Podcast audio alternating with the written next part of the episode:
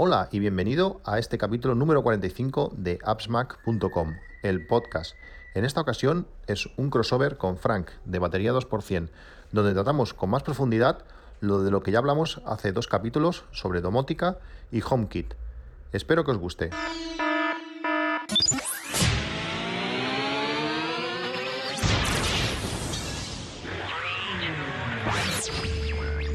appsmac.com, el podcast. Podcast. Podcast. Podcast. Podcast. Podcast.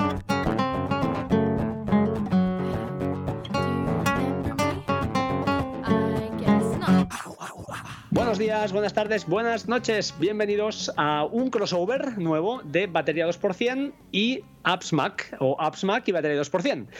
Eh, en primer lugar, eh, estamos a día, exactamente cuando escuchéis esto, será día 11 de febrero de 2019, pero estamos hablando ahora mismo que estamos a día 20, perdón, a día 3 de febrero, creo, de 2019. ¿Es correcto, Cristian? Casi, cuatro, día cuatro. Cuatro, ya no sé ni en qué, viva, en qué día vivo. Bueno, oye, te estuvimos hablando, estuvimos hablando por Telegram, te pinché un poco a ver si te animabas. Enseguida me dijiste o comentamos que sí. Y bueno, pues aquí estamos para hablar de, de domótica. Eh, antes de nada, recomendar el podcast que ya hiciste en AppsMac, el podcast largo, que dejaremos el, el, enlace, si no lo dices tú lo digo yo, un podcast muy recomendable donde hay un montón de, de accesorios, explicáis pues muy bien lo que es o lo, el sentido de la domótica con HomeKit. Y hoy pues eh, yo te he citado para hacer un poquito mi versión y bueno, y a ver si sale algo de algo productivo de, esta charla, ¿no? Sí, seguro, seguro que sí. Tú tienes una, una visión diferente a, a, la mía, en algunas cosas más avanzada, en algunas cosas de tocar un poquito más. Y bueno, pues está, está, va a estar interesante, seguro. Muy bien. Pues si te parece, empezamos por el guion. Lo que pasaremos por encima o de puntillas la, primera parte, pero la comentamos para no dejar en fuera de juego quizá alguien que esté pues, por ahí pululando y todavía no sepa de qué va esto. Pero vaya, eh, creo que todos los conceptos iniciales los, los, tendremos, los tendremos claros. Lo primero que, habría que comentar, y supongo que estarás de acuerdo conmigo, es, es por qué, bueno, primero, por qué adoptar un ecosistema, ¿no? ¿Por qué, por qué un, un, ecosistema único? ¿Por qué intentar eh, que todos los accesorios que tenemos sean compatibles y, y, por qué no cada uno con su aplicación y oye, que, que vuele a su aire. A ver si, ¿por qué crees tú o por qué crees que es interesante pues adoptar un único ecosistema?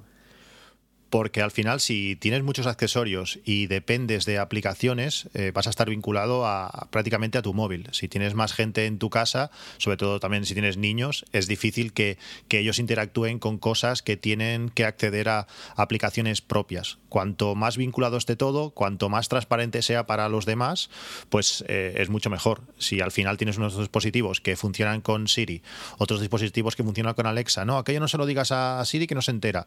Es, es complicado. Los es que todo funcione de, de, una vez y si alguno en concreto no lo hace, pues intentar subsanarlo con algunas técnicas que después seguramente hablaremos. Completamente de acuerdo. O sea, está, está claro que lo que no puede ser es que te tengas que acordar eh, dónde tien, tienes que avisar a este, a este gadget o a este otro, o a la calefacción si la tengo que avisar por un lado o por el otro. ¿no? Al final, buscar un poco de uniformidad y con esto llegamos eh, sobre todo al concepto de, de, escenas y de automatizaciones. Si te parece, pues os cuento yo lo que son las un poquito las escenas y tú pues te, te, te eh, explicas las automatizaciones. Eh, una escena yo la definiría como una foto, ¿no? Como un cuadro, una foto en un momento dado de cómo queremos la situación de, de una sala, por ejemplo, si queremos las luces a 50%, la calefacción a 23 grados y la televisión, por ejemplo, apagada. Eso sería una escena, una foto.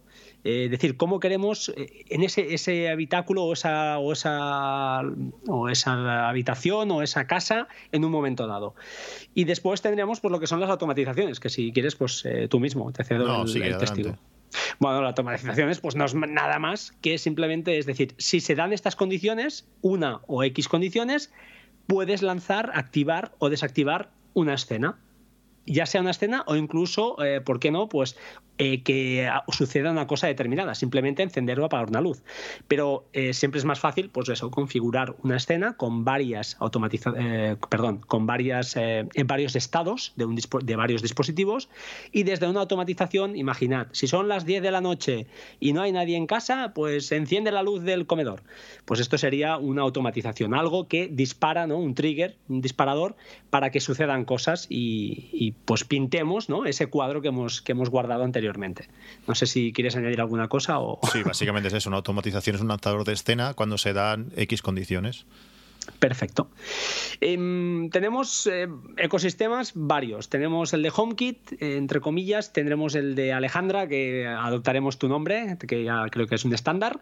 Y tenemos también quizá el de Google Home, que yo lo desconozco, no, no tengo ese honor.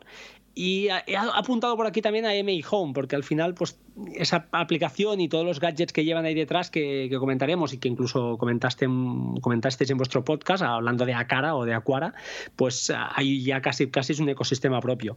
Eh, entiendo que tú y yo estamos en la misma onda, estamos en HomeKit, eh, ¿estamos de acuerdo? Sí, sí, sí. HomeKit es, lo, es, que es realmente lo que permite más, más opciones. Em, los pros está claro, ¿no? Que es la estabilidad, esa privacidad extra, aunque bueno, se estaría entrecomillado respecto a los otros eh, ecosistemas. Eh, y, bueno, eh, la contra, pues que el precio normalmente del por usar esta tecnología o porque los fabricantes sean compatibles con esta tecnología, siempre hay ese plus ¿no? de, en el precio. Aunque todo esto está cambiando, estaremos de acuerdo en que siempre es un pelín más caro, ¿no? Sí, yo como pro también añadiría eso, que permite más opciones de programación. Eh, al final los otros sistemas son más de automatizaciones simples o, lanzamiento por voz de, escenas en concreta. Eh, HomeKit te permite más eh, programación en sí, a mí eso me, me, gusta mucho. En el tema precio como contra es así, o sea, cualquier accesorio que sea HomeKit, bueno, históricamente ha sido siempre más caro, ahora están quizás bajando algo de precio, pero también es verdad que a cara está, está entrando, está dando aire fresco en este sentido y si los accesorios que ellos tienen eh, son los que necesitamos, realmente el precio eh, baja muchísimo. Sí, sí, 100% de acuerdo. La verdad es que yo tengo que reconocerte que he ido a caballo ganador, esperé a que tú hicieras la avanzadilla y, la verdad es que cuando escuché el podcast yo ya te tenía ahí, ya sabía que estabas toqueteando y dije, bueno, ahora esta es la mía. Tú, ahora que Cristian ya lo ha probado, veo que va todo bien, que no todos son, no está mal y la verdad es que súper contento. O sea, además, eh, incluso visualmente están aparentemente están bastante bien diseñados, o sea, son bonitos, no, no dan el, no son estas cosas a veces chinas que te pueden llegar a, escocer los ojos y, muy bien, ¿no? están, están, está muy bien. La verdad es que Aquara luego hablaremos, pero está, está muy tiene, Tiene pocas pegas, tiene, alguna, pero, pero realmente está muy bien. Precio y calidad te sorprende, lo, lo pequeñitos y bonitos que son te sorprende. Sí, señor. Bueno, Alejandra, yo creo que también la pasaremos de puntillas. Yo creo que tú, exactamente, creo que compramos los, mismos, eh, cuando entraron en descuento, los mismos micro, los mismos altavoces, siempre me, equivoco, los mismos altavoces, aunque son micrófonos. Em, está muy bien por la relación, calidad-precio. Y ah, bueno, mejora semana a semana. Supongo que tú también recibes la newsletter que cada semana pues parece que Alejandra va entendiendo más cosas y al final pues es un juguete en casa que está, está más que bien, ¿no? Sí, a mí la excusa perfecta es pues eh, que sobre todo es el tema de niños que puedan lanzar acciones. En casa no tengo HomeBot ni lo quiero y, luego explicaré, pero, pero bueno, es eh, los, los eco permiten a los niños pues lanzar escenas y hacer cosas que de otra manera pues no tienen acceso. Yo estoy siguiendo tu estela y, realmente es así. Yo los HomePod eh, por, precio, incluso por, la alternativa que tú más has hecho de embajador aquí, creo que te van a dar un premio de Sonos, pues que todos más o menos hemos caído en el, tema. Y la verdad es que, dan, una funcionalidad, una, el hecho de que sean más abiertos tiene el hándicap este de, pues eso, de que no tengo un altavoz como, como para acceder a HomeKit directamente pero eh, luego veremos también que se pueden, se pueden hacer cosas y de hecho, pues bueno, a través de Homebridge se pueden hacer muchas cosas para que Alejandra vea, vea estos, estos trastos que tenemos por, por detrás. Luego lo, comentamos. MI Home, bueno, ya lo hemos comentado, de Aquara, ¿no? El precio que es compatible con HomeKit nativamente, eso es importante. El diseño y que son relativamente fáciles de instalar, esto lo he puesto ahí, pero yo creo que más que fácil es un poco enrevesado, porque no sé si tú también la tienes en los, eh, los eh, ya te lo diré el hub de Aquara lo, lo tienes en MI Home, realmente, en la aplicación de MI Home, y la localización mainland China, no la tienes en Europa, supongo. Sí, tiene. De los problemas que tiene Aquara para mí son eh, que, que está en China, teóricamente, los servidores están en China, si no, no funcionan, si le pones otra localización no funciona, y cuando te manda avisos te lo manda con hora china. Eso es un poco, un poco extraño. Y luego también es el, ese dilema que hay entre su propia aplicación y la de My Home que para mí me funciona mejor si la tengo en la aplicación de Acara. Si la pones en My Home, las, habitaciones de HomeKit no me las acaba de detectar, aunque luego tienes opciones extra como tienes gráficos, tienes configuraciones que, como por ejemplo el sensor de vibración, le puedes definir sensibilidades, que con la aplicación de Acara no, no funciona. Eh, no las puedo tener las dos a la vez activas y voy cambiando. Cuando necesito una, configurar algunas cosas, me salto a mi Home y cuando no, me voy a la de Acara. Es, es algo, es uno de, los, de, las, de las pegas o peguitas que tiene, que tiene este sistema.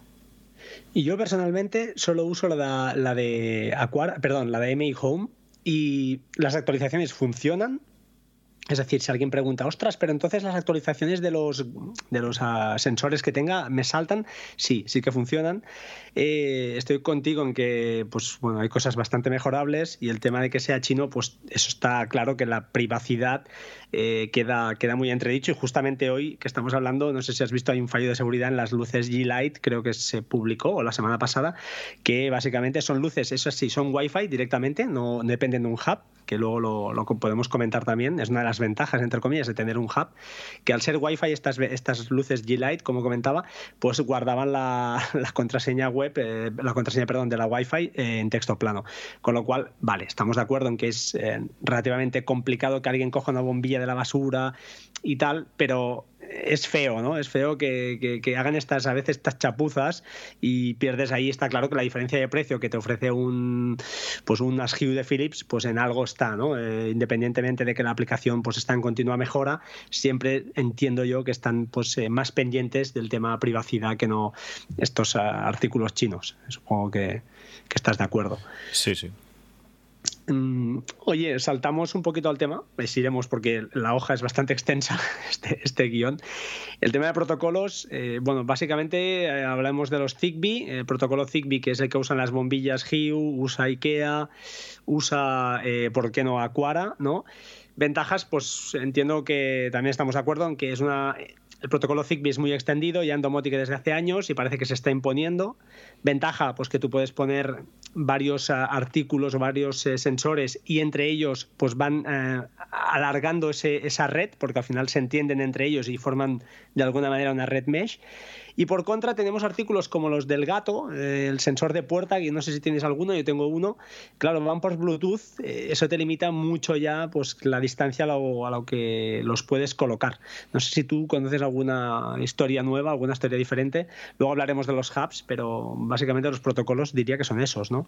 Sí, bueno, estos, días preparando la charla del, del GUMCAM he estado bueno, pues mirando y mm, leyendo un poco sobre los diferentes protocolos, eh, el Zigbee, el Z-Wave, tanto por Wi-Fi como por Bluetooth, cada, cada uno tiene sus cosas. Por ejemplo, el Z-Wave pues tiene la, ventaja de que llega bastante más lejos que, el Zigbee, aunque está bastante limitado eh, la red mesh que forman. Creo que solamente pueden hacer cuatro saltos, mientras que Zigbee es eh, ilimitado, por ejemplo. Es decir, si vas teniendo dispositivos, pues puedes saltar muchos, muchos saltos entre ellos y llegar hasta, hasta el hub.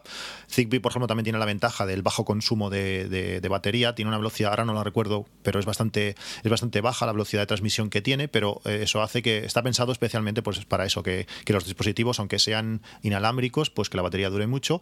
Bluetooth, pues eh, tiene además la, creo que si no recuerdo mal, creo que eran 18 metros Zigbee directamente. El Bluetooth, pues eh, varía, lo suyo es a más de 10 metros, cuidado mucha más capacidad de transmisión de, datos. La batería en principio mm, dura algo menos, aunque con los protocolos cada vez más nuevos, las versiones de, Bluetooth cada vez más nuevas, pues también se está mejorando en ello. Pero yo también tengo, tengo un sensor de puertas del gato, también, creo que también tengo un, enchufe, bueno, varios enchufes del gato. Eh, cierto es que a 10, 12 metros ya la cosa mm, complicado, sobre todo en la terraza. Quise utilizarlo para, para controlar un, un cacharrito de estos que mata mosquitos, eso que es una luz azul que, mata mosquitos y a veces iba, a veces no. Eh, es complicado. Con Zigbee no he tenido, con Zigbee no he tenido ningún, ningún problema. Perfecto.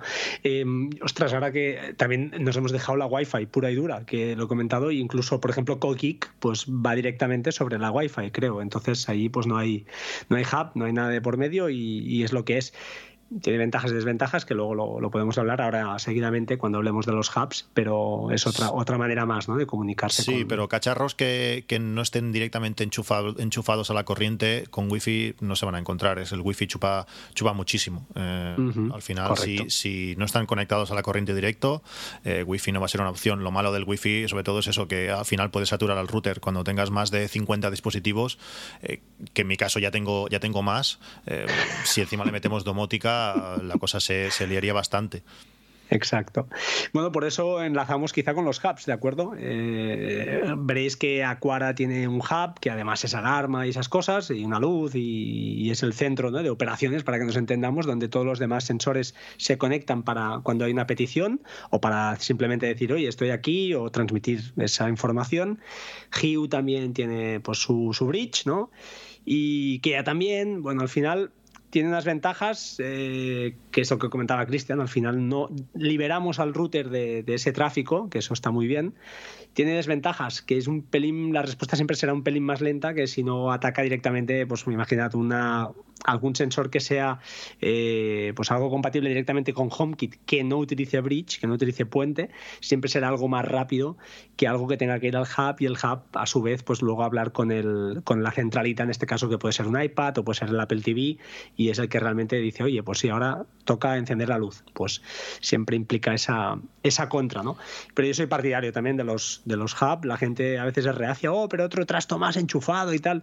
Digo, ostras, a nivel de router, lo que dices tú, poco a poco enseguida te pones en 30, 40, 60 dispositivos conectados y todo lo que puedas liberar al, router, pues eh, oye, mejor que mejor, ¿no? Es que además los, los de Akara, lo, es que Akara, Acuara, no sé, no tengo claro cómo, cómo se pronuncia. Sí, yo tampoco. No sé, mira que mi hermano habla chino y le podía haber preguntado, pero lo comentaré y a ver, a ver qué me dice. Pues Akara, además de, bueno, de, eso, de necesitar su propio hub, el hub nos aporta cosas. El hub es una luz, el hub es un altavoz, eh, realmente hace cosas. Y luego también te aportan otras, otras, otros beneficios, que por ejemplo el de, el de Hue, es que se encarga de controlar ciertas, bueno, las automatizaciones o las escenas se las, controla él y cuando falla internet eh, él se encarga. Yo me pasó que tuve una avería, una avería con el router y esos dos o tres días que no tuve internet en casa las cosas funcionaron igual. Lógicamente no podía controlar desde fuera, pero todo funcionó a la perfección y eso porque en mucha parte porque se encargaba el, hub de, Philips. Eh, en cuanto a retraso, seguro que tiene que haber un retraso, pero no sé si estamos hablando de milisegundos, de, no sé, que uno sea 3 milisegundos y el otro sea 10 milisegundos, pero a la, a la, bueno, a la práctica no, no notas. Yo le doy al interruptor de la luz que son inalámbricos, que realmente no, no hay cable ni nada, y es instantáneo. Eh, o el sensor de, del lavabo, en cuanto detecta el sensor de la cara, se enciende al instante. Es decir, al final, si la demora es esa, mm, no es, realmente no es, no es problema. 100% de acuerdo contigo. No es, eh, no, es problemática esta demora, no es eh, perceptible. Y la única pega, eso sí, el hub de Acara o Aquara, ya, ya decidiremos cómo lo llamamos, la pega que yo le veo es que es Wi-Fi. Ostras, que, no vaya por cable como el de, el de eh, perdón, que el de Hue, mm, me parece un fallo. por el precio no puedo despedir más, pero yo hubiera preferido que, hubiera sido por cable, porque al final por Wi-Fi, pues bueno, está ocupando ancho de banda ahí, que, no sé hasta qué punto, que no creo que sea sintomático tampoco, pero bueno, todo lo que sea mm, este, en este tipo de cosas que me gustan, yo creo que como yo eh, estarás de acuerdo, que me gustan más las soluciones que sean cerradas y que funcionen a 100%, no estar ahí haciendo parches, eh, es una pequeña pega que yo le encontraría al tema. ¿eh? Además, mira, añadida al tema de la hora, que no había caído, no lo había visto y es verdad, los avisos son en horario chino, no sé por qué, pero bueno, son esas cosas que yo creo que nunca, nunca además, nunca ya cambiarán. ¿eh? Yo creo que esto se queda así y no, no lo vamos a mejorar. Los chinos son muy chinos. Eh, sí, ayer hablando, por ejemplo, con mi cuñada, que es china, son, muy, son muy suyos. Al final mm. tienen una visión muy de, sobre ellos mismos. Es algo, es algo muy curioso. Que no tenga conexión por cable, pues sí, y sobre todo cuando tienes, por ejemplo, como es mi caso, una red mesh eh, con Orbi, que no puedes desactivar la red de 5G y a veces tienes que hacer historias, eh, irte a la otra punta de la casa, sacar los satélites para que solo se conecte por 2,4 gigahercios, una historia para conectarlo. Si todo esto fuese por cable directamente, pues este problema no, no tendríamos. Pero bueno, también para mí es un, es un mal menor. Una vez lo tienes conectado, pues eh, funciona y, ya está. Otra ventaja de los, de los hubs es que, por ejemplo, si tienes un Echo Plus, me parece que es, que es el que tiene el protocolo Zigbee, y te podrías ahorrar el hub, si haces eso, pues por ejemplo las bombillas Philips no vas a poder configurar que cómo actúen cuando se corta la corriente o cuando se actualicen las bombillas no se van a actualizar seguramente. Es decir, que por el pequeño precio y sobre todo si pillas un kit de inicio que te vale un hub, eh, para mí son todo ventajas. Vas a ocupar un enchufe, sí, pero todo lo demás eh, para mí son todo beneficios.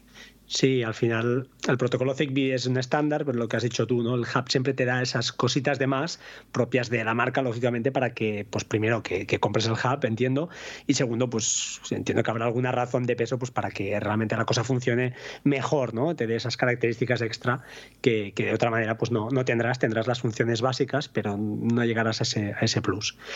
Em, más cosillas. Em, Sí, el siguiente punto ya, si acaso, era el tema de unir ecosistemas. Yo lo he puesto así, pero más que nada porque, em, pues no sé si tú ya has caído ya en el tema del Homebridge o, estás en ello o te lo estás pensando. Te he oído tantas veces, te, te he oído tantas veces que, que me han entrado ganas, pero se me pasan rápido. es una cosa que yo que, sí, pero no. Eh, tienes que probarlo. y más teniendo un NAS Synology. Lo tienes facilísimo, pero muy fácil. Sí, pero no, te, ha pasado nunca que, no sé, que empiezas a toquetear la, la de a cara y se desconfiguran los sensores o estas cosas? Solo falta que, porque leyendo ese, ese, grupo de Telegram de 50.000 personas que hay allí escribiendo a, a Cholón, eh, al que no se le, se le borra la base de datos, no detecta no sé qué, no tengo ganas. Eh, realmente tengo bastantes cosas que me, serían útiles tener Homebridge, pero es que no tengo ganas de que me falle y me diga, me dijo, ay, ahora no se me enciende la luz. Ahora tengo que mirar a qué. Yo he tenido cero problemas, pero cero. Eh, es cierto que también es verdad que hay mucho manazas. ¿eh? Yo creo a veces la gente se anima y, hay que ser cuidadoso con estas cosas. Cuando digo cuidadoso, quiere decir, pues que yo qué sé, pues por ejemplo, si tienes unas luces de Hue, pues no te encaparres en instalar un, plugin de Hue en, las, en, Homebridge. ¿Para qué? Si ya tienes el puente, lo tienes todo montado, no toquetees. Toquetear lo justo. Y al final sí que es cierto que hay que ir con cuidado. Pero yo no he tenido de verdad, ¿eh? cero problemas. Lo máximo que ha pasado, pues eso, que, que Homebridge en sí, pues eh, me el fichero estaba de configuración, no me funcionaba. Y ahora, con la interfaz gráfica que han puesto, es que es muy fácil, porque hay un validador ahí, te, te dice, oye, este fichero está mal. Pues vale, pues está mal. No, no te lo permite ni ejecutar. Y no sé, yo le veo ventajas. También es cierto que estoy de acuerdo contigo ¿eh? en que la domótica, y más viendo lo que hay en ese grupo, que ya está gente soldando cosas y tal, que llega un punto que dice, a ver, yo lo que quiero es tener una cosa que funcione, que no me moleste, que no me genere ruido. Eh, lo que dices tú, llegar a casa y la mujer o quien sea me diga, uy, es que esto no va. Y ya ponte a mirar dónde está el fallo, y cuantas más cosas tengas, eso está claro, que más difíciles de encontrar. Eh, eso no seremos realistas. Pero ostras, te da unas ventajas que yo, por ejemplo, te comento. Tengo el termostato Nest y, estoy encantado con Homebridge, me va bien. Hemos detectado un fallo con un chico que, también, eh, bueno, oyente del podcast, pero estamos en ello, pero las funciones básicas funcionan más que bien. Y sobre todo, sobre todo, em, que hay un plugin que es verdad que tiene su dificultad, pero que te enlaza con, con Alejandra. Y entonces todo lo que tengas expuesto en, en Homebridge lo ve y es mm, lógicamente puede ser llamado por, por voz mediante Alejandra. Y eso, ostras, eso está muy bien, está muy bien. No los que tengas en HomeKit nativos, pero eh, sí los que tengas en Homebridge. Entonces te da ventajas, por ejemplo, pues ya te digo, los interruptores Wimo también, el Tadu que tengo del aire acondicionado. No sé, al final... Es que yo, la, suerte por decirlo así, es que no tengo nada que no sea, que no sea HomeKit. Ah, entonces, eh, perfecto. Claro, eh, está Cara, que a Cara está ahí, está ahí bailando en cuanto a Alexa, pero, pero lo demás me funciona, me funciona todo. Yo, por ejemplo, en vez de tener el Nest, que no, no sé, no le acabo de, ver al Nest. Yo tengo el Netatmo y el Netatmo mm. funciona de forma nativa con, con HomeKit y no tengo, no tengo nada más. Eh, sí que tengo alguna cámara, alguna cámara de Xiaomi que, me regaló mi hermano que está por ahí, que aún la tengo que instalar aún y eso sí que no me va a funcionar, pero no tengo mucha cosa más. Es que al final es una cosa, un fallo más posible en el sistema. A mí me pasó que yo tenía instalado en el NAS, tenía instalado Plex y bueno, Plex, pues el servidor Plex en el NAS y las películas o en los contenidos también en el NAS. ¿Qué pasa? Que cuando alguien le pide eh, recomprimir, pues eh, el, NAS tiene la capacidad que tiene. Saqué el servidor al, Mac Mini. El Mac Mini va sobrado de potencia. ¿Qué pasa? Que cuando se reinicia uno de los dos, eh, puede ser que no, no vuelvas a cargar la carpeta donde están los contenidos y ya no va. Salta mi padre, oye, que no se ven las películas. Venga. Eso, claro, lógicamente en el NAS no pasaba, porque el servidor, si había servidor, funcionaba. Ahora ya es un fallo más, que me cuesta tres segundos, me, me, conecto remotamente donde esté, eh, cargo la carpeta y ya está. Pero bueno, es, es, es un posible punto de, fricción nuevo y no, no quiero. O sea, al final, eh, claro, con la, con ahora, por ejemplo, que han anunciado lo de las televisiones que vas a poder controlar desde, desde HomeKit, Ahí ya es un punto que, me llama. Lo tengo bastante solucionado porque gracias a la Sonos Beam puedo encender la tele, decírselo a Alejandra y me la enciende, subir, bajar el volumen, no puedo cambiar de cadena, pero bueno, tampoco, tampoco la vemos demasiado. Y como Netflix sí me lo puede abrir, pero luego voy a necesitar el mando igual. Eh, no sé, eh, supongo que al final si tuviese la necesidad eh, me habría molestado más. Te he escuchado muchas veces, sobre todo cuando aquello que estás corriendo, dices, mira, igual cuando llega a casa, pero, pero no, no hay la necesidad real y no, no, lo he llegado a probar. Me gustaría verlo funcionar y entonces, bueno, supongo que al final me animaría. Pero me da palo, supongo que me estoy haciendo viejo. No, yo también, ¿eh? Y el otro día se lo comentaba a alguien, digo, esto no puede ser. O sea, yo ya llega un punto por necesidades y también por porque ya me da pereza. Eh, llega yo tengo un punto de, geek que sí que me gusta trastear, pero cada vez ese límite, ese umbral, está bajando, está bajando y cada vez cuesta más. Entonces sí que estoy de acuerdo contigo. Pero ya te digo, como lo domino, y a mí no me ha traído problemas, eh, es cierto que, escucho, claro, gente de todo y dices, ostras, pues, pues qué miedo, ¿no? Pero es que tiene un backup de configuración incluso del fichero, que dices que me cargo el... y lo tengo todo en el Synology, lo había tenido en la Raspberry Pi. Ahora dejaremos en las notas del programa, ahí os voy a dejar seis maneras de instalarlo. Una en la Raspberry Pi, dos en el Mac, en el propio Mac, si no lo apagáis nunca, pues oye, ahí lo puedes tener montado, no es difícil de instalar. Eh, dos en las de Synology, que una yo la dejaría ya porque es un es montar un Docker, pero que la versión que lleva la interfaz gráfica hace lo mismo, monta el Docker por detrás y simplemente te lo hace más rico visualmente.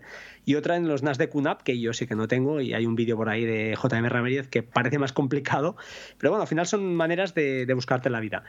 Yo creo que es un, un hacking, entre comillas, es decir, es un toquetear, pero sin, sin, crear tampoco, ya os digo, sin que sea un plan, uy, me voy a tener aquí que desarrollar y, y picar teclas con Python. Nada, o sea, es que es nada, es un fichero JSON muy cutre que se configura es copiar, pegar la mayoría de veces y buscar, pues yo que sé, el que tenga ahora una, una, aspiradora de estas Xiaomi Vacuum 2, pues le puede buscar, le tiene que buscar el token y no sé qué más, lo metes ahí y ya lo tienes integrado en HomeKit. Entonces, ostras, está, está bien, la verdad es, curioso.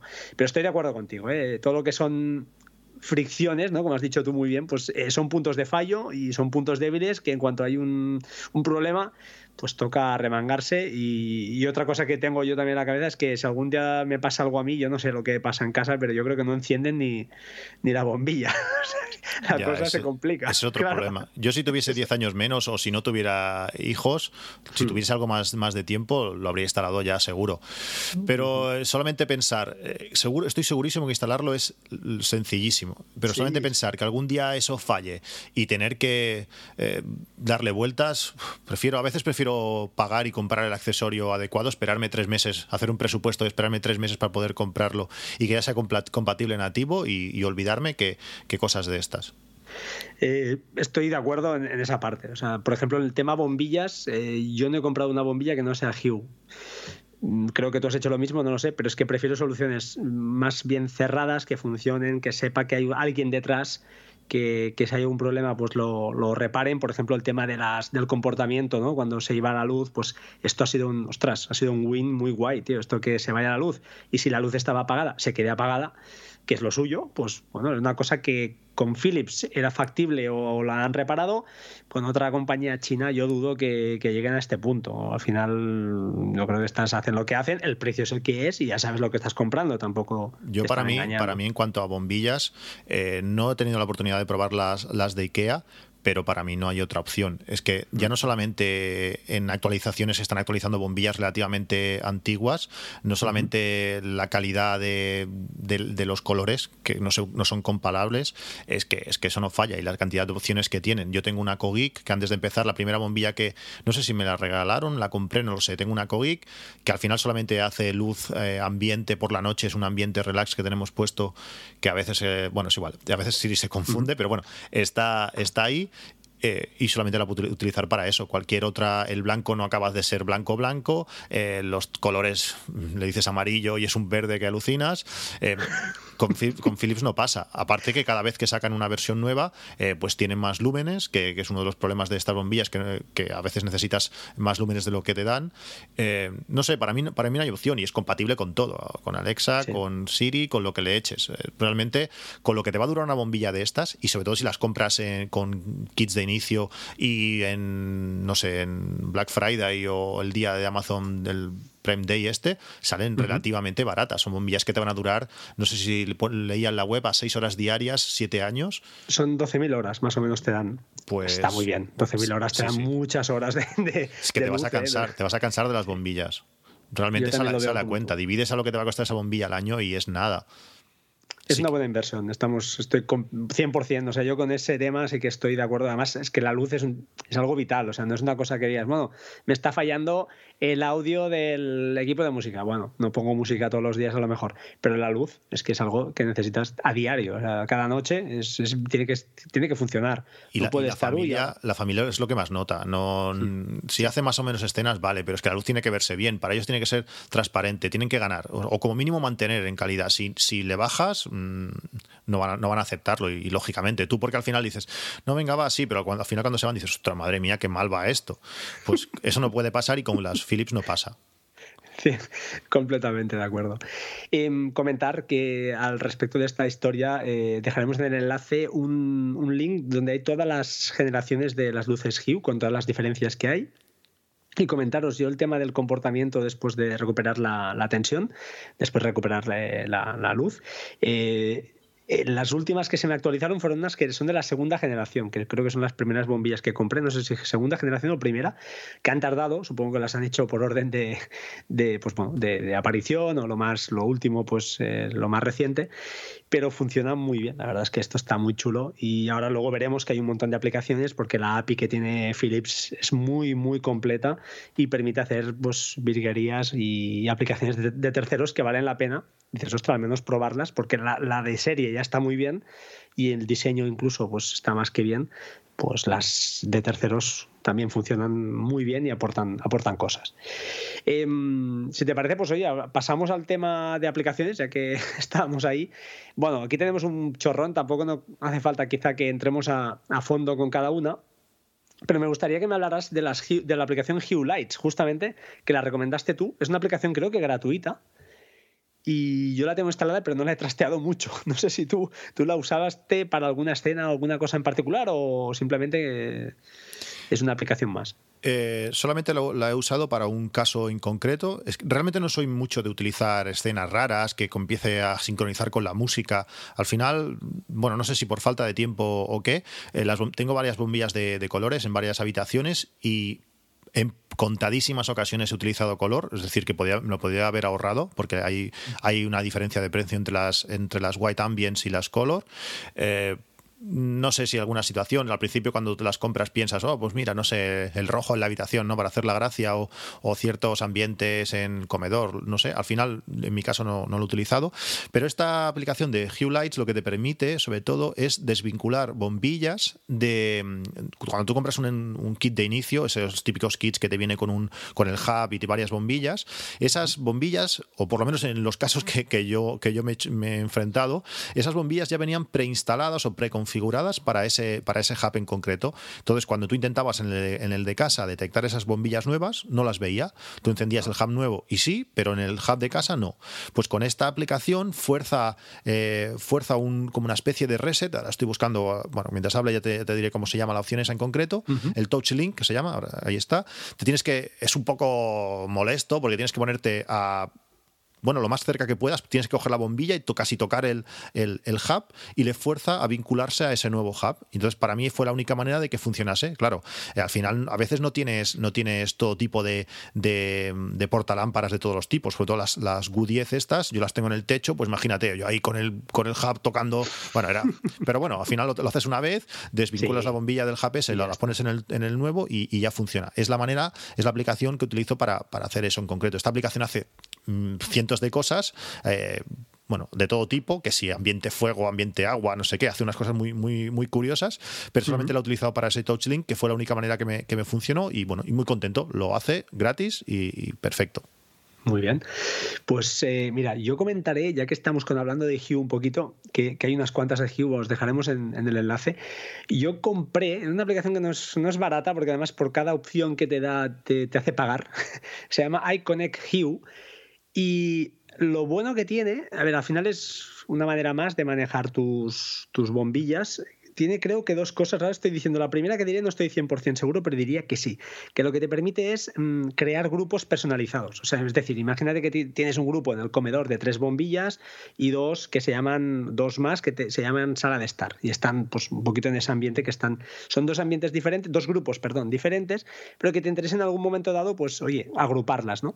Pues te permite crear grupos a tu, a tu gusto. ¿Vale? Para que nos entendamos. Y otra cosa muy, muy chula que tiene es la gestión, que para eso sí que la he usado y luego lo comentaremos, es eh, para la gestión de con sensores de presencia de Hue, lógicamente, y para, tiene una opción para jugar con ellos que, luego hablaremos cuando, cuando, comentemos el caso este en particular típico de cuando entras en una habitación, se activa el sensor y para que la luz no se apague, etcétera, etcétera. Luego lo, dejamos aquí apuntado y luego lo, aseguramos, lo, rematamos entre los dos. Lo del, em, tema, lo del tema grupos, ¿no se podría hacer algo similar con, directamente con HomeKit, con la aplicación casa de HomeKit? Con HomeKit lo que puedes hacer es crear efectivamente grupos. Eh, es decir, tú puedes coger tres bombillas y agruparlas y entonces en lo que es la aplicación nativa de HomeKit, de Home, de, casa, te aparece un solo botón. Y entonces tú puedes apagar o encender esas luces de golpe, ¿vale? Sí, así lo tengo configurado yo, pues diferentes zonas del comedor, pues por ejemplo. Ahora, no estoy, ya te digo, estoy diciéndolo entre con la boca pequeña, pero diría que, la voy a abrir, yo diría que hay, uh, iConnect Hue te permite crear, y lo estoy, a ver si es verdad, a ver si es verdad. Y no, ahora me, has pillado aquí en. Eh, lo he dicho yo mismo y digo, no, no, lo, no estoy a 100% seguro. Diría que te permite crear eh, grupos personalizados. Imagínate que yo quiero crear un grupo con una bombilla del comedor, otra bombilla de la habitación de mi hija y otra bombilla de la sala de, yo qué sé, del dormitorio. Pues te permitiría crear esto. Y a ver si lo digo bien. Sí, diría que sí, ¿eh? Bueno, al final sería como una escena, casi. Eh, casi, exactamente, pero un grupo en particular. Sí, al final lo podrías hacer igual con una escena, 100% de acuerdo. Sí, como aquella, discusión que tuvimos por Telegram de... Sí, bueno, discusión no. No, bueno, sí, aquella, conversación que tuvimos. Claro, sí, sí si no sabía para qué lo usabas, y claro, a veces cuesta explicarle a otra persona tus necesidades, ¿no? Y el otro te dice, pero ¿por qué, ¿por qué no haces esto? ¿No? Lo ves tan claro y no, porque no quiero esto, quiero esto otro. Y claro, hasta que no te pille el toque, digo, ah, vale, vale, ahora ya, lo pillo. Ahora, ahora lo he solucionado de otra manera. Al final, con una regla que vigila otras cosas, entonces una de esas bombillas, es que básicamente eh, era para no tener que nombrarle primero apaga esta. Bueno, es, es un poco, es un poco para no explicar todo el rollo del, del caso, pero sí, a veces eh, crear grupos y estas cosas te permiten pues, hacértelo más fácil. Exacto, sí, sí. Bueno, pues eh, a ver, estoy buscando aquí a ver si era posible, pero no, no estoy 100% de acuerdo, así, seguro, así que lo dejo y luego ya veremos. Eh, otra clásica que hemos hablado mil veces, tú has hablado mil veces, Home 3, que es la aplicación esta que vale 14 o 15 euros, pero yo creo que están más que bien invertidos, te permite hacer escenas. Yo diría que está al nivel de F, aunque F es gratuita. No sé si tiene quizá alguna cosa más, ¿no? Pero. Sí, para, tiene más opciones. Lo que pasa que también es más complicada. Eh, o por lo menos me da, me da a mí la sensación de que es más complicada. Yo uso siempre la, de Eve, la del gato, eh, porque te permite muchas opciones. Pero cuando quieres alguna cosa en concreto, sobre todo lo de los eh, poder cambiar una regla a los X segundos, que eso lo utilizo para lo de la puerta, es algo es, lo del portal es algo increíble. O sea, cada vez que lo uso, dices, este es lo máximo que podía conseguir. No me hagas hablar, ¿eh? es increíble. Eso es increíble. Es sorprendente, o sea, es que lo uso tanto cada día, o sea, no abro ya con la llave, estoy por tirarla al río. Es, impresionante. Bueno, pues cuando, mientras no sea un caso de esos, de, esos de, bueno, de deshacer una regla a los, a los X segundos, utilizo la de la EVE del gato porque es súper completa, tiene pues eso, disparadores, tiene condiciones, tiene, está súper bien.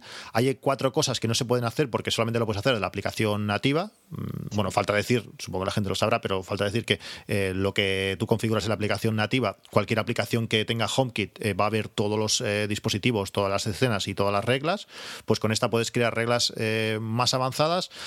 todos los botones, todos los pulsadores están configurados con esta aplicación para que cuando le des una vez se encienda, si le vuelves a dar que, que se apague, porque normalmente tú donde le puedes definir a un botón, le puedes definir, o por ejemplo, una pulsación, pues una escena en concreto, pero mediante reglas puedes decirle que, bueno, que valide a ver cuál es la condición buena y lance una u otra, que eso está, está muy bien. Y la de Home 3, pues eso, eh, para casos muy concretos. La tengo desde el principio de todo, el desarrollador me la, me la pasó, realmente no la compré, me la, me la regaló, la analicé, era súper completa. Permite también, es verdad que eh, ciertos sensores, ciertos dispositivos, permite que mm, algunas características eh, lancen reglas que con otras aplicaciones no, no lo permiten. por ejemplo, con los enchufes de, del gato es una pasada la cantidad de parámetros que, permite ver, que si consumo, que si consumo medio, que si... Bueno, hay un montón de cosas. Eh, bueno, yo creo que son aplicaciones, la la de EVE y la de Home 3, que hay que, que tenerla. Eh, realmente son... te permite sacar todo el jugo a, a HomeKit. Muy bien. Em, pues sí, la verdad es que son tres aplicaciones que yo uso bastante y, importante lo que has comentado, ¿eh? que la gente... Y allí yo creo que hay un es una fuente de problemas también. Eh, las escenas o los triggers que, creéis, los, ya lo diré, las automatizaciones, sed cuidadosos, es decir, no me creéis una automatización en la aplicación nativa de Home y vayáis a la aplicación de F y la hagáis la misma pero de otra forma, porque al final se replican, es decir, lo que haces en un sitio en teoría se debería ver en todos, aunque en Home, en la aplicación nativa, se, vean las opciones más recortadas, pero sí que en teoría se tiene que, ver la, la automatización que habéis creado. Allí hay una fuente de problemas también. Yo he visto cosas que la gente a veces pues se generan líos o automatizaciones que en un sitio funcionan y en el otro no, tienes que borrarlas del todo y volverlas a crear en un único sitio. Eso también yo creo que no sé si está bien solucionado o, hay algún, algún fallo por ahí.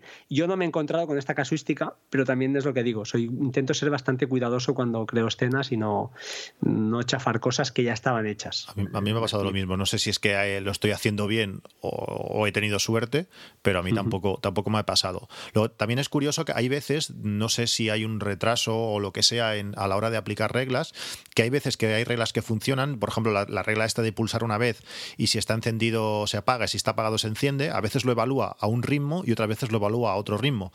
Es decir, si tú le das, está encendido, le das le das a apagar y entonces te analiza la regla dos veces. Si lo hace rápido, pues ve, vale, ve que está encendida y la apaga, pero si lo hace un poco lento, la apaga y luego ya analiza la regla de si está apagada y la enciende. ¿vale? Lo hace, hace mm. las dos reglas. no lo hace suficientemente rápido. No sé, no sé el por qué es. El por qué es, a veces lo hace, a veces no. Pero bueno, no he tenido realmente conflictos entre, entre reglas, que es lo importante.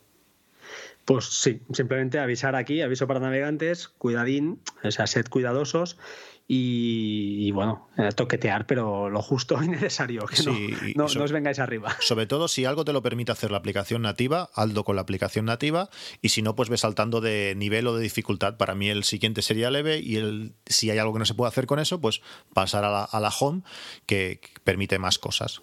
Perfecto. Eh, oye, ya que estamos aquí medio fregados, si te parece, hablamos de, Home Dash, que, es la, una aplicación que el desarrollador nos ha, nos ha brindado unas licencias y que sortearemos, tanto tú como yo, ¿no? Haremos un par cada uno. Ya explicaremos quizás, si acaso, cada uno en su podcast la manera de sortearlo. Pero bueno, nombrar, ¿no? Que es una aplicación que, al final lo que hace pues es eh, crearte, te permite crear unos tableros de, para que pues muestre información. Imaginad que queréis todos los sensores de temperatura en un mismo lugar o queréis los sensores de temperatura y los, eh, las posiciones de los sensores de puerta en una sola pantalla. El, diseño es muy chulo, es así con colores, pues bueno, colorillos, quizá un pelín vistoso para, para mi gusto, pero está muy bien, está muy bien. Y la verdad es que es una aplicación que, que no está no está mal, es una aplicación que vale 10 euros, así que, bueno, ya más adelante, ¿no? En los podcasts pertinentes, tanto el de Christian Absmack, que es el conocido, y el, el, pobre, que soy yo, el de, el de batería 2%, haremos un sorteo de, de, dos licencias. Yo ya sabéis mi manera, lo haremos a través de Twitter, y eh, Christian, pues, eh, hará su, su propio sorteo de esta aplicación, que ya os digo, no la puedo entrar a valorar, mmm, no puedo aconsejar si es muy buena o no. Eh, Christian tiene su opinión, yo a mí no me desagrada, está, está chula, te, te sale con unos, unos colores, unos eh, discos de color muy, muy interesantes y muy curiosos para ver en un momento dado en que, pues oye, quiero ver todas las temperaturas de casa, cómo las tengo. Pues de un solo vistazo lo puedes ver y además, pues ya os digo, con, con unos gráficos, unos iconos muy, muy curiosos y bastante bien, bien cuidados. Esto no también, si esto también sí. lo hace, por ejemplo, la aplicación de Eve del gato también lo hace, tiene la opción de tipo y te permite, uh -huh. pues eso, pones temperatura y puedes verlo, aunque visualmente esta es mucho más bonita. La de Eve es bastante, cuando la abres es, feota, pero bueno, aquella, aquella es gratuita. Pero bueno, yo creo que es un, muy, buen, un muy buen regalo, va a ser un muy buen sorteo. Eh, tiene muchísimas opciones y visualmente es preciosa. Es que ya simplemente vas a la web y, y, y, es, la web es muy bonita, está muy bien diseñada. No sé, es muy chula, va a ser un, un gran regalo. Si además, ostras, no lo he dicho, hay aplicación para el Apple Watch que en el Apple Watch luce, ¿eh? luce y guay, queda muy chula, te permite escoger las escenas que tú quieras e incluso pues los, los, las luces por, en solitario y queda ahí sí que luce mucho los colorillos que el sistema de, de no sé, de, de, Pantone que han escogido o lo que sea está, está muy guapo, eh, más que nada para que, bueno, que lo sepáis y ya está. Te, ves las automatizaciones, ves las escenas, te permite crearlas igual que otra aplicación no la he exprimido a fondo, así que no puedo opinar si va bien o mal, pero estoy, lo que ha dicho Cristian, yo creo que debe ser un, un, una ley ¿eh? que es importante. Empezar por la aplicación nativa, si no algo no es, no es factible desde ahí, pues vamos saltando y vamos hacia arriba. Pero empezad por lo, por lo propio, por lo, por, por lo propio de HomeKit, que es lo, lo que interesa. Oye, si te parece, hay dos aplicaciones del Apple TV. Yo no sé si, si tienes alguna de estas dos. Yo no. ya te aviso. No, yo tampoco. Eh, el Apple TV, pobrecito, está allí bastante muerto de risa. Solamente lo utilizo para, para ver las keynotes. Sí, sí, sí. Y, y poco más. Al final, eh, mis hijos ven Netflix todo el día y el Smart TV lo hace, lo hace perfecto. Mm, yo veo YouTube, también lo veo desde la aplicación propia de, de Smart TV y uh -huh. poco más. Eh, es que me gustaría jugar con el Apple TV, pero es que tampoco hay juegos. Eh, no sé, no le veo, no le veo ninguna, ninguna necesidad. Quizás me gustaría hacer, o sea, podría hacer AirPlay, pero como yo tampoco lo uso, no lo tengo encendido, pues no, no, no, no es una cosa que no, que, no, que no lo utilizo demasiado. Ya te digo, al final está como central de, de HomeKit y, y, poco más para ver las keynotes. Pues muy bien, Cristian, muchas gracias, porque gracias a ti me compré la licencia de Plex en su día a precio barato y yo a día de hoy sí que lo sigo utilizando y a tope, pero bueno, menos mal que yo he mantenido la estela, he mantenido el, el, el, el, el, nivel ahí, he aguantado el, pulso. Bueno, en el y... Smart TV también hay aplicación de Plex. O sea, eso no... Sí, pero no es comparable la velocidad que te da un, una Smart TV, o sea, los procesadores que llevan al final van bien, pero ostras, yo en mi casa encantado de la vida con el Apple TV, la verdad. Pero, pero no tengo estas dos aplicaciones que vamos a nombrar. Una es Dayview, dejaremos enlace, y la otra es Home Center for HomeKit. No me, no me preguntéis, las dos básicamente son un tablero como si tuvierais, eh, como si tuvierais un iPad Pro, pues lo mismo, y ves todas las, eh, todas las eh, estancias, las habitaciones con los típicos botones para activar y desactivar eh, funciones, ¿no? y ya está.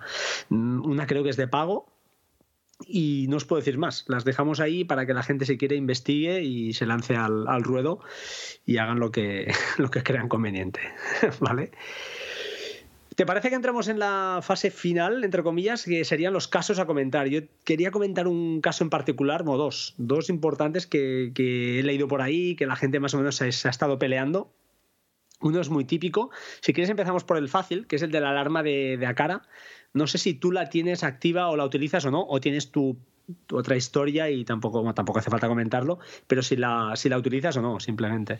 Es aquello que tengo que configurar, pero aún no he sabido cómo, cómo, cómo hacerlo. Eh, al final, eh, bueno, por lo que he estado leyendo en el guion, eh, utilizas eh, botones eh, virtuales, por decirlo así, que eso sí. es muy, que, bueno, que es realmente lo que me hace falta. Me hace falta una variable, me hace falta alguna cosa que me permita desactivar la, la alarma. No quiero utilizar solamente la aplicación de, de Acara, porque la aplicación de de cara el problema que tiene es que si tienes sensores que no son de cara, pues no funcionan. Y el de la puerta, justamente, el de la puerta de entrada, es, de, es del gato. Eh, bueno, mm, tengo que ver a ver cómo lo hago, si jugar con colores de bombillas, eh, no sé. Mm, no he tenido tiempo para dedicárselo y, que, y hacerlo funcionar. Yo al final lo que hago es cuando me voy de vacaciones, eh, me voy a la aplicación nativa de, de HomeKit, la de casa, y activo todas las, notificaciones de todo lo que se mueva. por tanto, cualquier cosa que pase me va a notificar y es la, y es la manera. Durante el día a día, pues bueno, tengo una alarma antigua que, que también hace más o menos la función, pero mi idea es eso, es activarlo.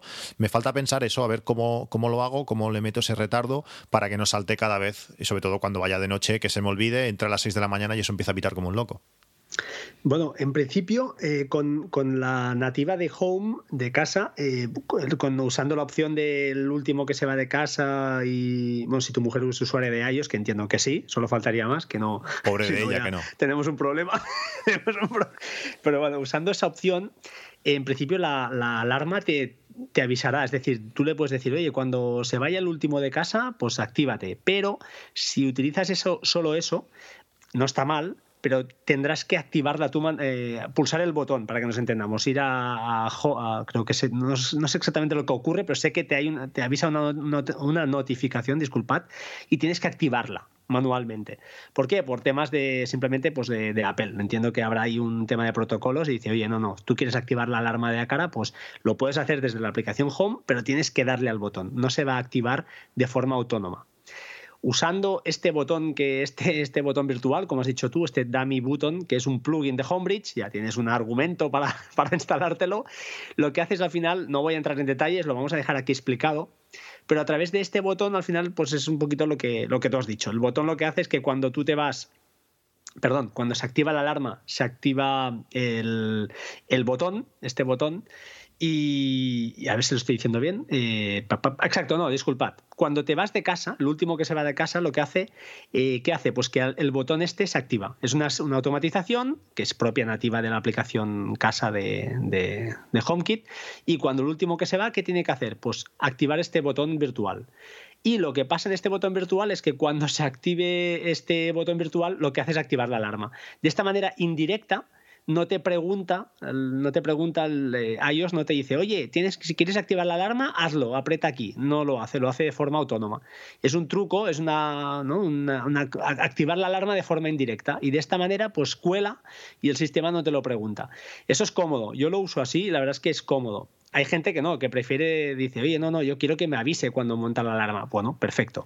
Yo lo tengo más que experimentado, llevo ya un par de, un mes y medio diría con todo esto montado, fue lo primero que monté y, funciona, 100% de las veces no me ha fallado, he llegado a casa y cuando llegas, lógicamente dices que se desactive, es decir, que el botón este pase a off y automáticamente la alarma se desactiva y tú no tienes que estar pendiente de nada. Cuando llegues a casa, por proximidad, el sistema se, se desarma y cuando te vas, cuando eres el último que marchas, se arma de forma autónoma. Yo paralelamente tengo otra alarma con Piper, pero bueno, es una cámara de estas, la Piper NV, que lleva un sistema de alarma que es quizá pues más serio porque no depende de, de corriente y es un poquito más virguero, pero no es compatible nativo con HomeKit ni con Homebridge. Con Homebridge hay un plugin, pero va a través de IFTT, es un poco más rollo, ¿sabes? Que IFTT siempre tiene unos tiempos de respuesta más eh, sospechosos, eh, más, más eh, menos duros, más preocupantes. Entonces, pues pues bueno, de esta manera tienes una alarma ahí montada que tampoco es nada del otro mundo, pero bueno, eh, puedes escoger el sistema de pito que quieres que haga y bueno, está, está curioso. Al final. Yo al final las, pruebas las he hecho, es decir, he probado el volúmenes, el sonido, la alarma nuclear, parece que se va a caer. Todo eso, todas esas pruebas las, las he hecho. Activar la alarma para mí no es problema. O sea, al final, nosotros cuando salimos de casa, siempre, y ya lo he comentado alguna vez en el podcast, que los niños se pelean por pulsar el botón que hay a la salida, que apaga todas las luces, todas las luces de casa. Por tanto, si al pulsar eso me activa una escena que además, eh, bueno, con la opción esta de, de, la aplicación de Home 3 le puedes decir eh, eh, apágame la alarma y a los 5 segundos me deshaces la regla y por tanto me la va a armar. Supongo que eso funcionará, esa prueba no la he hecho, pero seguramente me funcionará.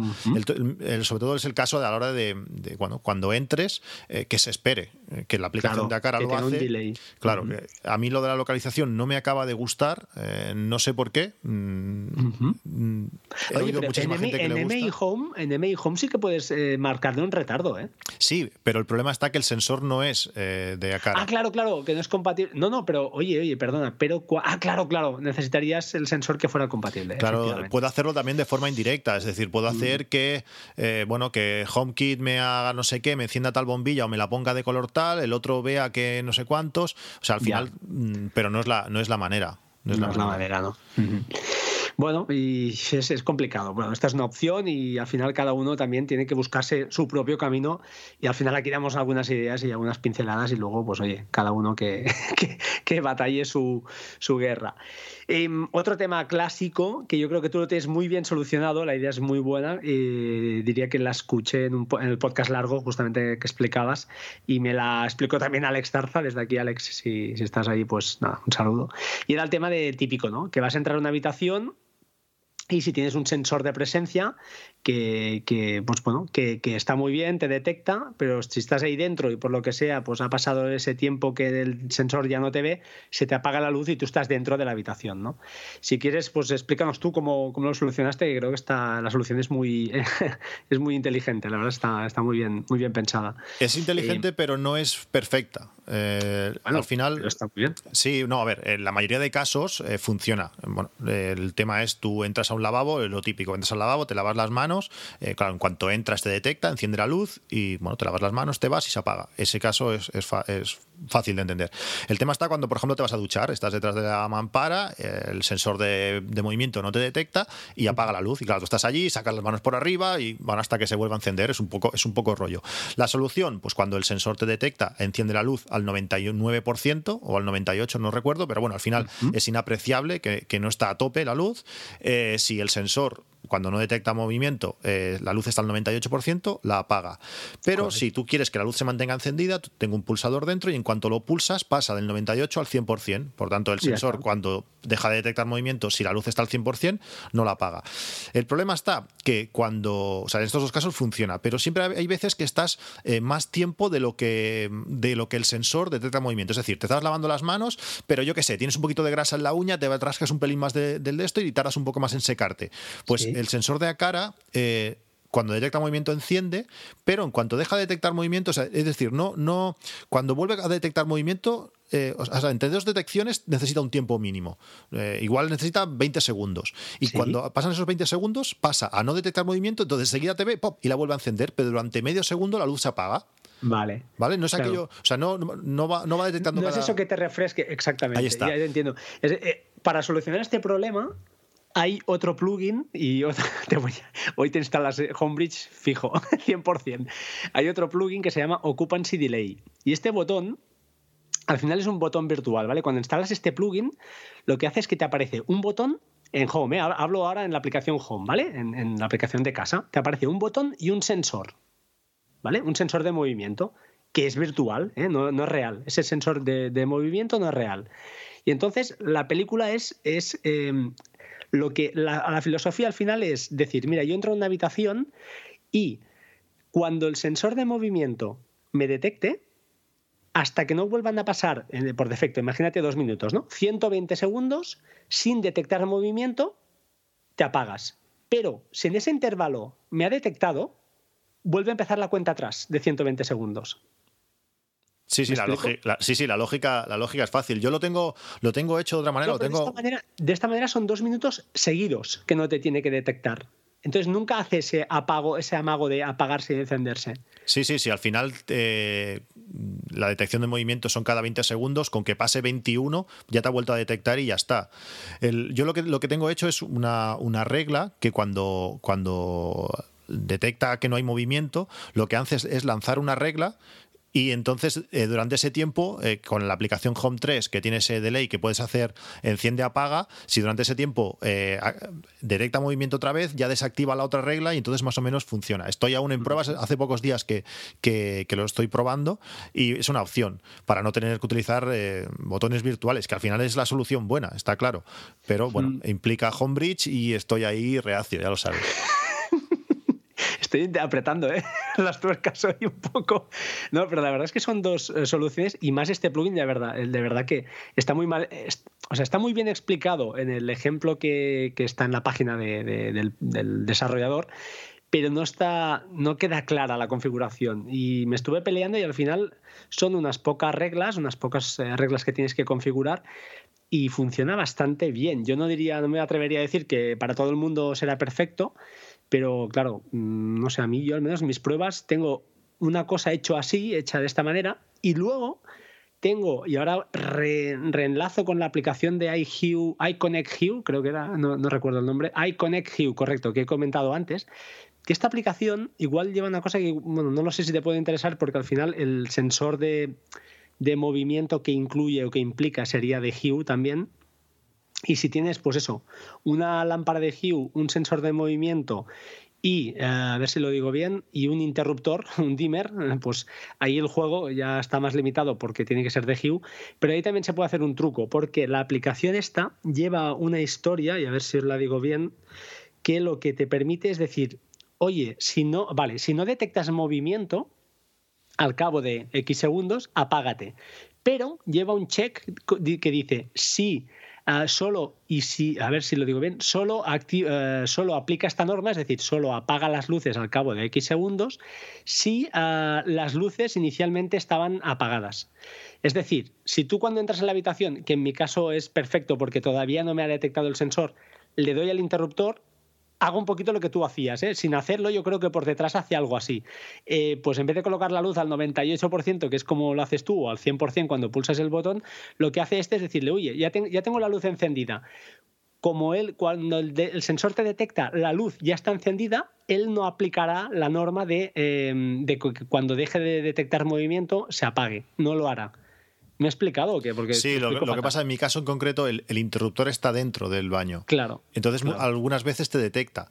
Y también pasa de que tú entras, eh, yo qué sé, haces... Eh, te sientas en el váter, por decirlo así, y se te apaga la luz. Ostras, no me había acordado. Entonces, ese momento es cuando eh, hacer el movimiento se vuelve a encender y entonces ya pulsas el pulsador. A veces es un, eh, también, también una opción que había pensado es que cuando, el, igual que hace el sensor de movimiento de Hue, que lo que no tiene encendido y apagado, sino lo que te hace es, eh, cuando te detecta, enciende, cuando pasa un minuto lo deja como a mitad de la intensidad.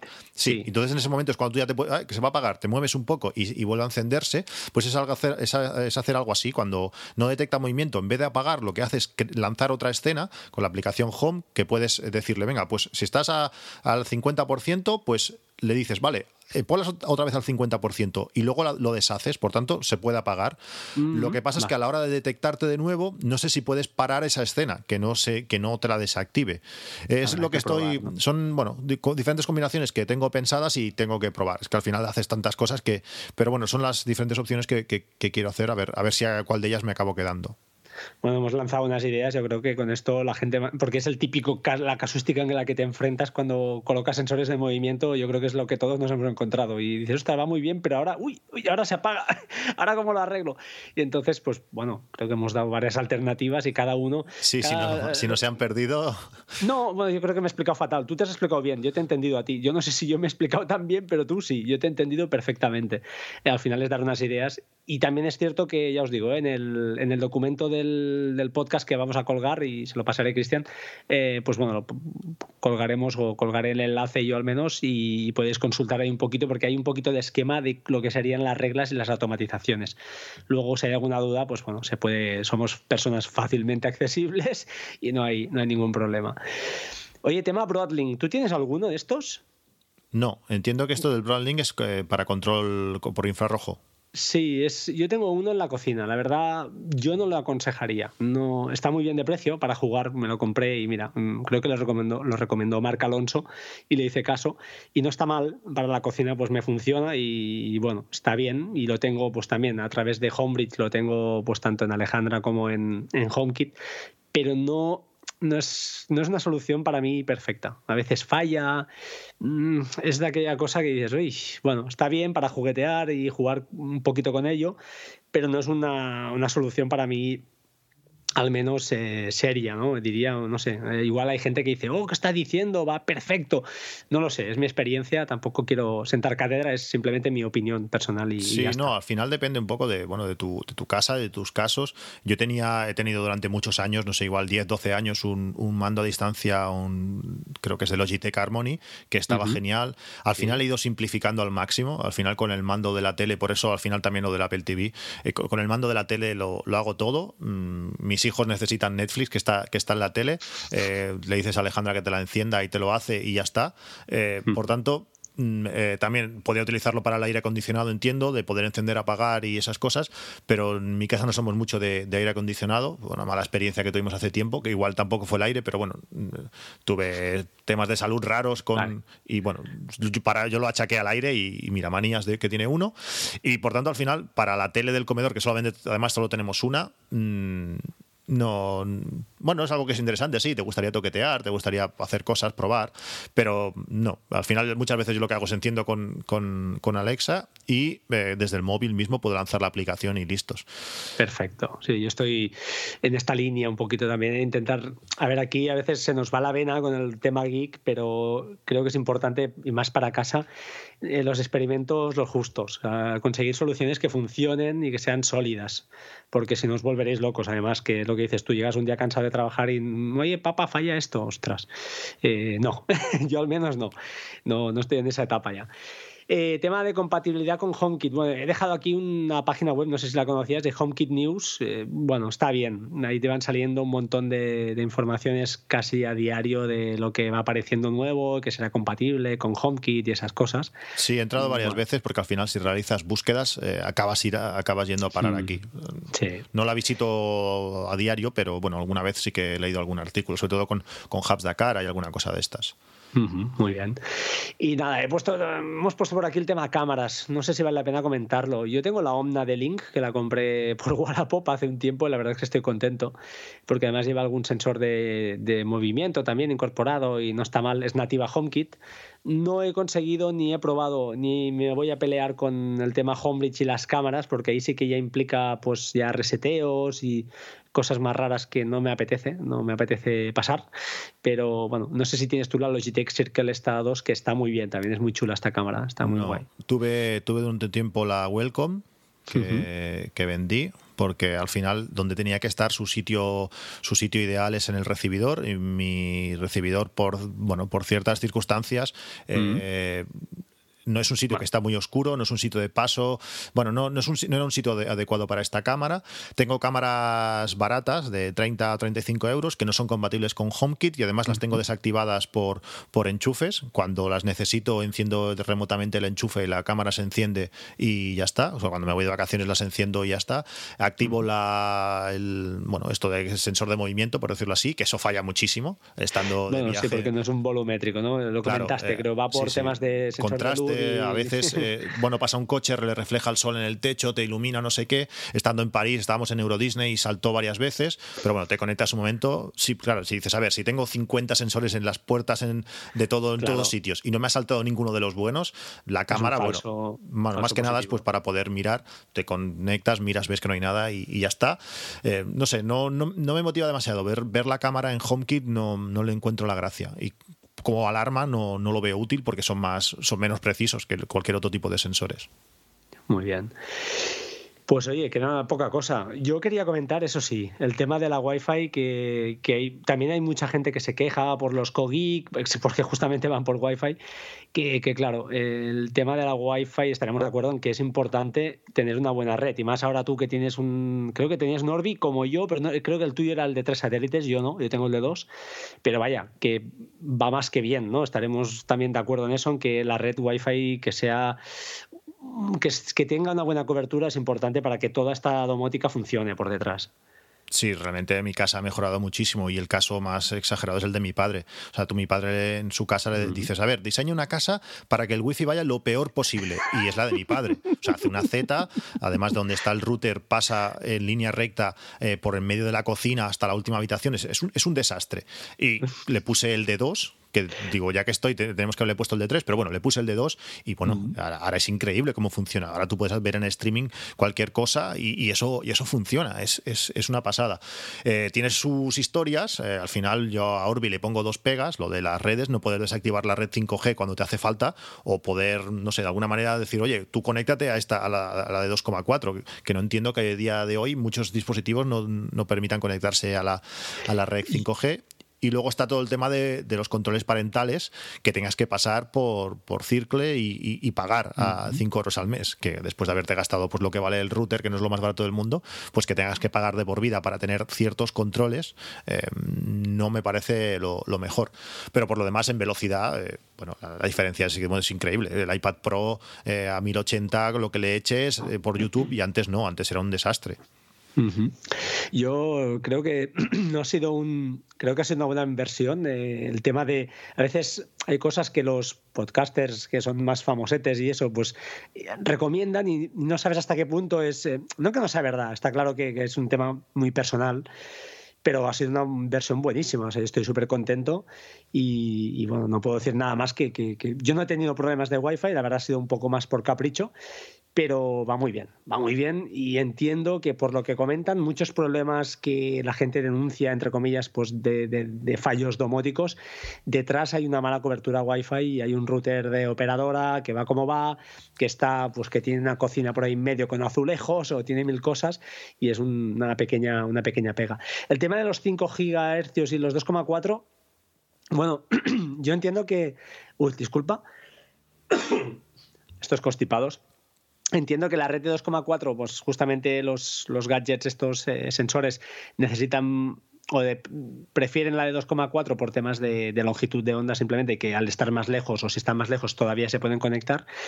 Eh, sí que sé, y he visto por ahí que por terminal puedes eh, separar las dos redes en Orbi. Yo no lo haría, yo no lo haría. Y yo este problema que me has comentado tú, yo no lo he tenido. Y yo he configurado sensores de a cara eh, al lado del router, es decir, que seguro que probablemente esté en la red de 5 y el móvil también, no sé, claro, que no puedes identificar en qué red estás, no lo sé, no lo sé. El tema está en ciertos accesorios que, se, que se conectan gracias al, móvil, es decir, utilizan la red que está utilizando en ese momento el, iPhone, eh, le pasa la información el iPhone y cuando el dispositivo ve que la red es 5G te dice que te peines. Entonces, claro. Esto me pasó con los Wimo, con los Wimo me pasó ahora que lo pues, dices. Pues puede ser, entonces, claro, ¿qué tienes que hacer? Pues eso, desactivar los satélites, irte a la otra punta de la casa donde la cobertura es, es muy mala, allí conectas solamente con dos 4G, entonces allí dices, vale, ahora estoy en la, red de 2,4G, intenta configurarte. Entonces ya le parece todo bien y se configura. Luego ya, perfecto, ya lo puedes mover donde quieras, que él ya sigue con esa configuración y perfecto. Pero pasa con esos. Hay otros que, no, que tú le dices que tienen pantalla o lo que sea, tú le das y entonces él ya se conecta a la red que toca y no hay ningún problema, por ejemplo con los Amazon Echo o lo que sea. Pero cuando el iPhone es el que le pasa la información de configuración, en muchos casos da, da problemas. Mm, interesante. Esto sí, lo has comentado antes y yo no, he sufrido esta casuística, pero ahora que lo has dicho, con los Wimo tuve un problema y es verdad, pero al final, no sé, lo solucioné supongo por reintento y a la segunda o tercera pues igual tuve, sonó la flauta y en ese momento pues el teléfono se había conectado a la de 2,4 y, me enlazó. Bueno, cosas de estas que yo diría que hoy todavía estamos en, la primera, ¿no? En, la segunda oleada, diría yo, de domótica ya, porque la primera pues ha sido esa histórica que con centralitas y musical que todavía está más que vigente y que funciona mm, creo que muy bien, pero bueno, es más para mm, más eh, gente más que, quiera realmente pues eh, afinarlo mucho, porque bueno, poner relés eh, detrás de los interruptores es lo, suyo, pero bueno, yo creo que ya y yo meterme en obras y tal, yo no, no lo voy a hacer. Ya instalé un interruptor de estos de de Akara, creo que es, o Xiaomi, eh, de pared, de estos de eh, domóticos, y la verdad es que va bien, está bien, además es chulo, es blanco y da, el pego, funciona bien, pero claro, es cambiar el cajetín, mm, picar un poco ahí, quitar el, un poco de yeso, es, un rollo, o sea, es un, realmente para probar y juguetear, pues está muy bien la tarde, pero no sé si, no sé yo si haré alguno, más y casi que prefiero cambiar las bombillas, que es más, más rápido, más, más rápido y más caro, pero da igual.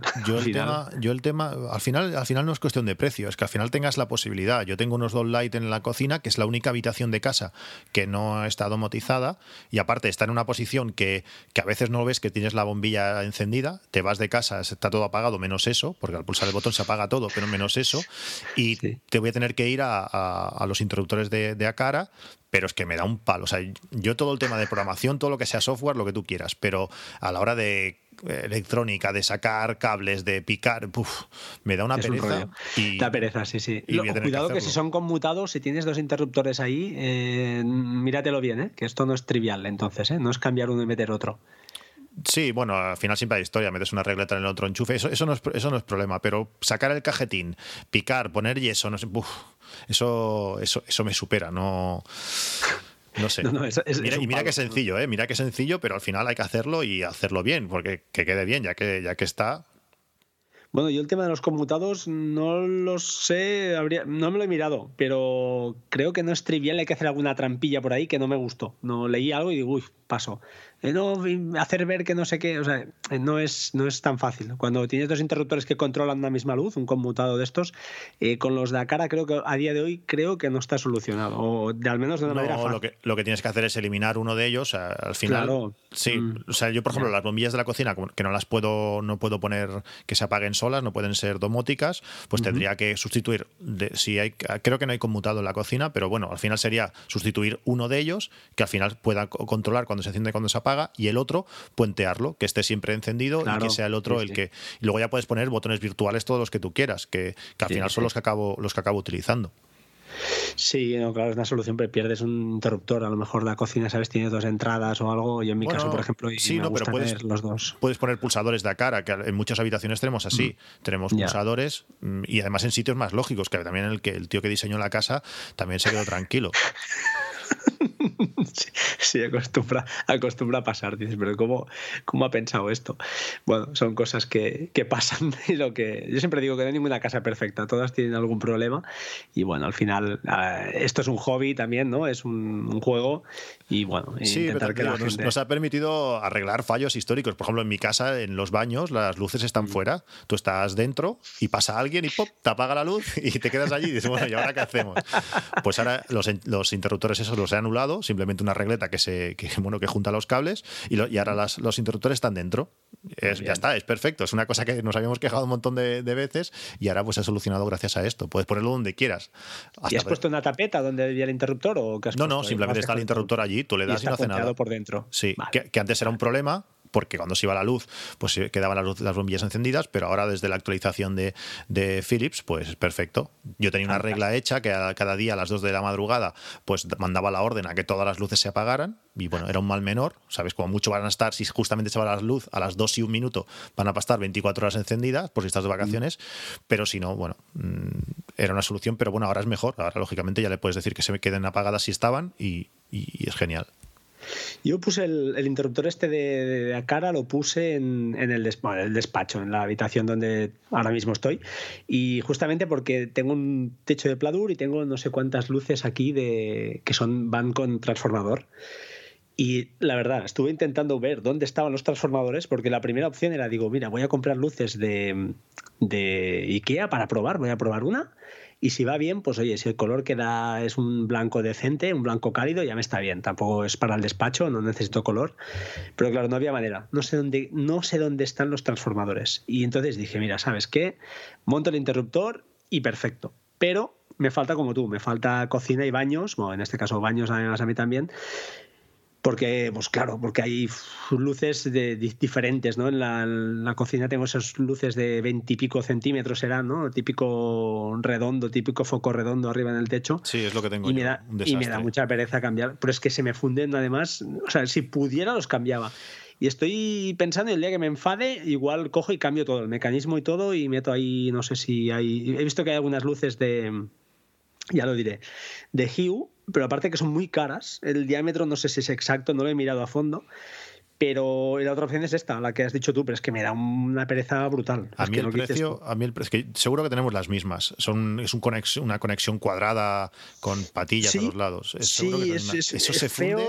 Sí, sí. sí, sí. Y- Pues y- y a mí, un aunque me cuesten las bombillas, lo que sea, de, de Philips, las cambio. Es que es, es un desastre, porque luego, aparte, me estoy cargando pero- el cristal de cambiar las bombillas de dentro. Vale, sí, O sea, porque van con unas patillas a presión, ¿no? Sí, y sí, sacas pero el cristal. a presión a muerte, como si les, debi- les debiese dinero o algo así. Los de- o sea, dices, pero, pero hace falta tanto, poco de rosca o algo, nada. Claro, me, se me- me estoy cargando el cristal. Sí, es que hay muchas cosas de estas de, de albañilería que van a presión. Entonces, si no tienes mano, que yo, por ejemplo, soy un tío también muy patoso para esto, pues eh, te da cosa. ¿ves? Pero tú estás acostumbrado a que haya una rosca, algo, digo, joder, una rosca de un cuarto, yo qué sé, cualquier cosa, un, torni- un tornillo, tío. Sí. No, no, te ponen aquí para que tengas que meter un tornavís a presión, a punto de rotura, que uy, es que si Sí, me sí. paso un poco, me lo cargo todo, pero no, es así, es que funciona así. Es que además en cada, bueno, en cada ojo de estos hay dos.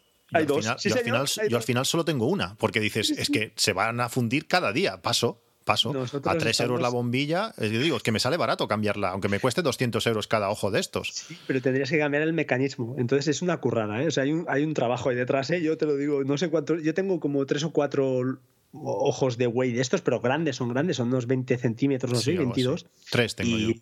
Pues eso, hay un trabajo ahí detrás, ¿eh? O sea, no, no, es, no es instantáneo, no es cambiarlo. No sé, habrá que mirarlo un día. Oye, igual nos Si ponemos de acuerdo tú y yo. sí, y- si algún día encuentras la solución, ya me la dirás, porque es lo, lo único que me falta y es un desastre. Bueno, oye, que todo sea eso, que eso no, no pasa nada.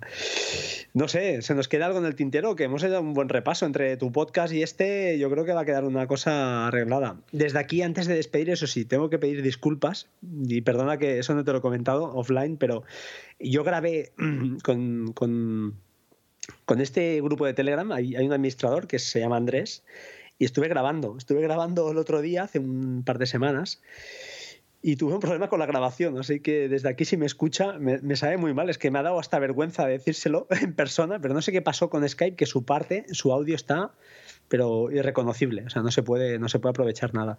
No sé, esperemos que esta vez tú estás grabando en local, yo espero que también y no haya ningún problema, pero oye, Skype a veces todavía da, da estas cosas y bueno, desde aquí Andrés, si me estás escuchando, que, que mil, mil excusas y que, que me sabe muy mal, no sé cómo, no sabía cómo decírtelo, ahí queda. Son cosas que pasan. Hoy lo salvaremos seguro, ¿eh? Ah, espero que sí, espero que sí, hoy sí. Ah, no sé si tienes alguna cosa más que añadir, no sé si alguna cosilla, alguna anécdota, cualquier cosa que se te ocurra. No, Mm, que la gente pierda, pierda el miedo. Al final, la inversión mm, más o menos está ahí. Aunque tires por a cara, empiezas a poner cuatro cosas y rápidamente te vas a 200 euros. mm, Fácil. Pero, pero bueno, es que es algo que si lo piensas un poquito bien, te va a servir de. Es muy cómodo tener cosas que, se, que, que se- que funcionan solas con, al detectarte.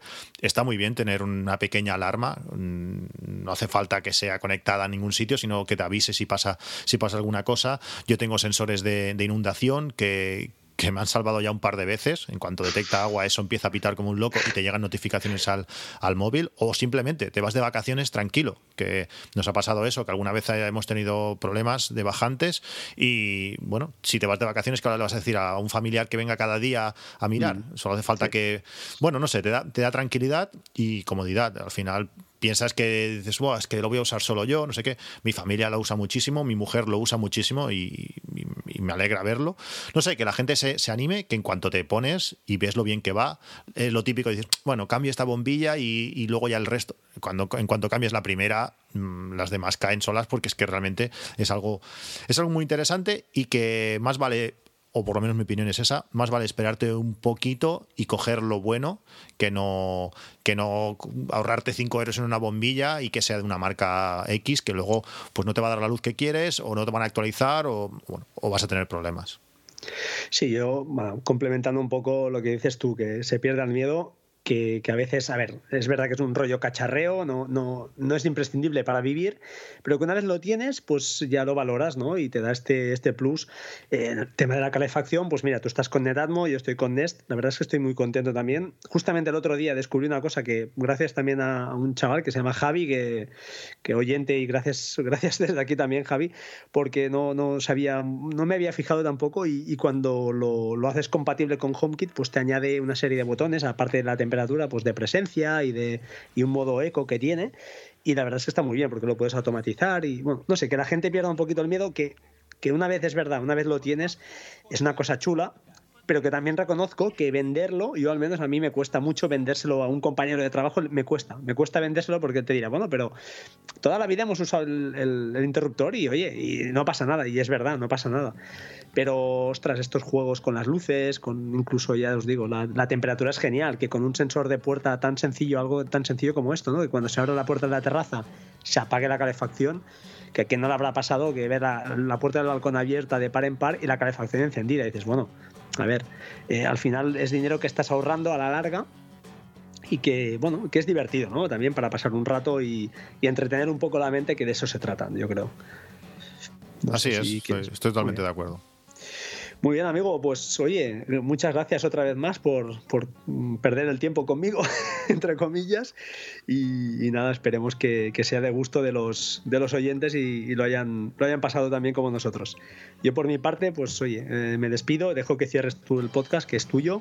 Y, nada, pues por mi parte, chicos, sed buenos como siempre y nos escuchamos pronto. De ya me podéis encontrar, como no, en arroba batería 2% en Twitter, que nunca lo digo.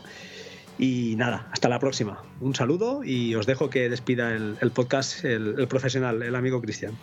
Bueno, nada, para mí ha sido un placer. Eh, poder ver algunos, algunos aspectos que no, me, que no me he atrevido a tocar como, como el Homebridge. Eh, ya sabéis también dónde me podéis encontrar en AppsMac eh, en 8 minutos, el, podcast, el podcast corto, o arroba, arroba patuflinks en, en Twitter cualquier cosa, cualquier duda, cualquier sugerencia o a veces ideas que, se agradecen mucho, que a veces hay cosas que, son muy obvias y no las ves hasta que otro te lo dices, ostras, pero ¿cómo puede ser que no, que no haya caído?